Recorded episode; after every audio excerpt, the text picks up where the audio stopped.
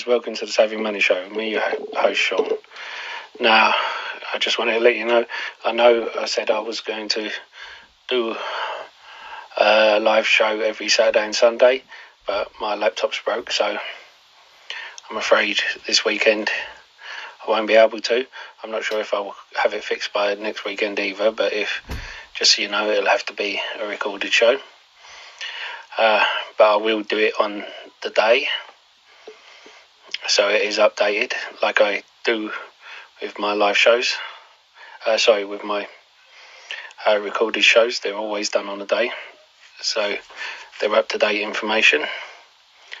Uh, so up to date, I gave you information about the inv- investigation into Clover Health three months before it came out. Anyway, uh, as we've got a bit of time. Uh, I just got my review from one of my brokers. I have five brokers, by the way, so it avoids all this thing like what happened with Robinhood. If one broker restricts your selling, usually another one is a bit slower to do the same. And I was surprised when it told me how well I'd done against a FTSE All World ETF over the past nine months because I only used this for the past mm-hmm. nine months. Anyway, on with the show. We're going to start with some UK dividend stocks. Of course, people in the US could go into it as well. And then we're going to talk about a couple of US stocks. Uh, I was considering Direct Line because it's a low payout ratio 4.85%. I think this is coming down to 3%, but anyway, it's low PE ratio, low payout ratio for dividend, and the share price isn't too bad. It's a well known brand, but the problem is it's uh, I have a lot of exposure to insurance. I bought in May, June, June time. So, uh, so I, uh, I'm afraid I uh, can't really go into too many. Uh, TSNP or HUMBL. Now, if you remember, I spoke about it when it was between 13 to 25 cents a share. It jumped from 13 to 25 cents in a day. So some people said they weren't going into it. I missed the 13 cents. I know someone who got in at 2 cents a share. Uh, I got in at 25 cents a share because instead of buying up, I did my show so that you guys could get in the same price as me. And I hope you guys did. It has now hit one dollar sixty for a retracement. I think it can go higher. It's just people profit taking. You know, imagine the amount of money. For, just put a thousand in dollars in. Uh, uh, and Mohawk Group, you know, but I'm also looking at Kingfisher. Now, they own B&Q and Screwfix. And they have been pretty much flat for four or five years. But then, because of the Rona, they have been like Home Depot where people have been rushing out buying. Now, they have builders buying from them they have, which is where they've been flat. They just have the steady building. They have the DIY enthusiast buy from them, which again is where the steady. But this year, this past year, have been amazing for them. But then I'm thinking to myself that, you know, long term, Sorry, I've got his. Um,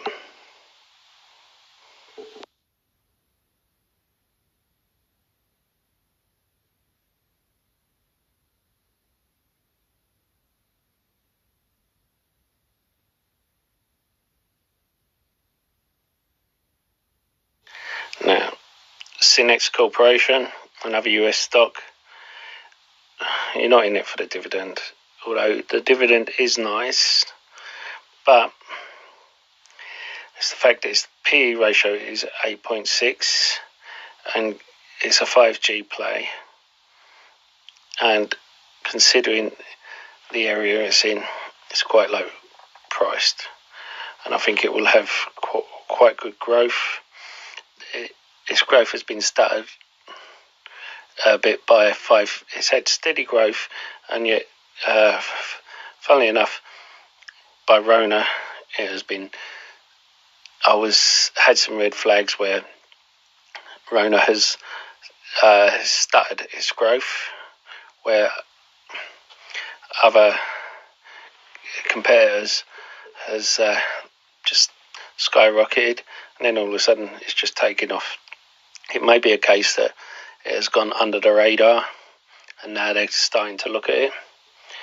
But so I'm looking into FXPO uh, Ferrexpo. It's an iron ore company that uh, from a mine in Ukraine, so it services the whole of Europe and China. Has great financials, and we're going on to Ceres Power. Now I'm torn between Ceres Power and ITM Power. They both just signed huge uh, contracts. One with uh, Scottish Power and uh, one with a Korean company, and they both look good. Um, they've both had a run up. I'm waiting for a dip buy uh, before going into them. DSG, you know, I've been buying them up. They're still a dollar. They've just they've been a Chinese company that produce all variety of electric vehicles from bikes to buses to cars and they're cheap as well. They're manufactured in China. My concern with them was that they're Chinese and Biden's made in America. That is no longer a concern. They have agreed two manufacturing plants, one in Minnesota, and the main one is going to be on tribes land. Good thing about that is they'll make massive tax breaks. Their workers will get free medical insurance. Uh, and some of these tribesmen are great workers.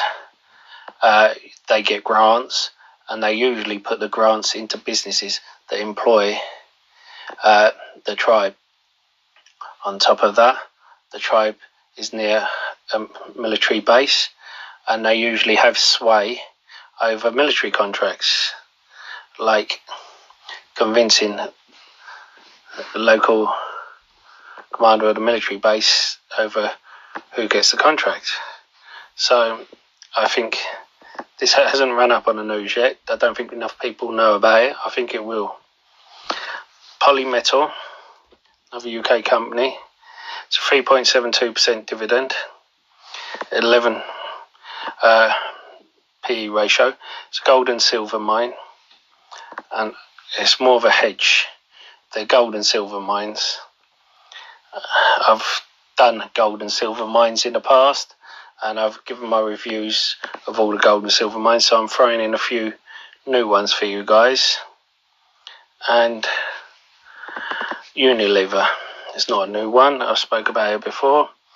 It gives a 3.46% dividend and it's a P ratio of 15.75. This is what would be considered a div- uh, defensive play. The reason why I am considering it now, look at that pullback. For a company like that, you know, I mean, tell the truth, you can't really uh, complain there. You know, it's and uh, it has a great payout ratio, dividend payout ratio, and I think when we consider what's just happened with GlaxoSmithKline, I think this is going to be one of my companies. I'm not in Unilever yet, but I think I will do.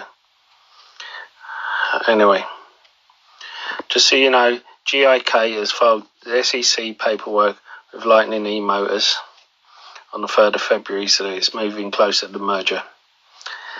Uh, anyway, other than that, I'll see you in the next video.